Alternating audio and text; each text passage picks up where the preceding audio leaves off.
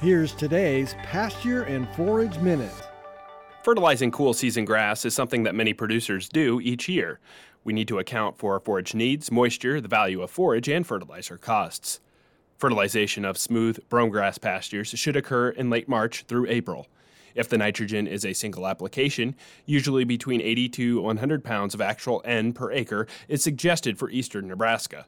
The recommended application rate declines westward across the state, with about 30 to 40 pounds of nitrogen per acre suggested for the panhandle.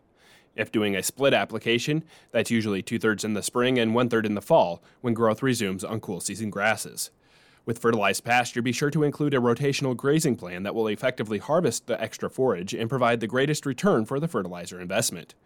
Something to consider when deciding on fertilizing cool season grass pastures, or any pasture for that matter, is that during drought years, the forage quality may still be very high, even though yield might be reduced.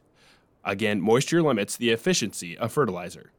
Research conducted in eastern Nebraska has shown a 30% increase in forage yield with fertilization, an economic optimum rate of between 80 to 120 pounds per acre. A crude protein increase from 16 to 20% was seen in fertilizer applications up to 160 pounds. That's a lot of fertilizer, but it did increase crude protein and organic matter digestibility, while decreasing neutral detergent fiber. We always want to be aware when applying fertilizer, especially in pastures and fields near water sources like ponds. Assure that phosphorus and potassium levels are adequate in our forages as well.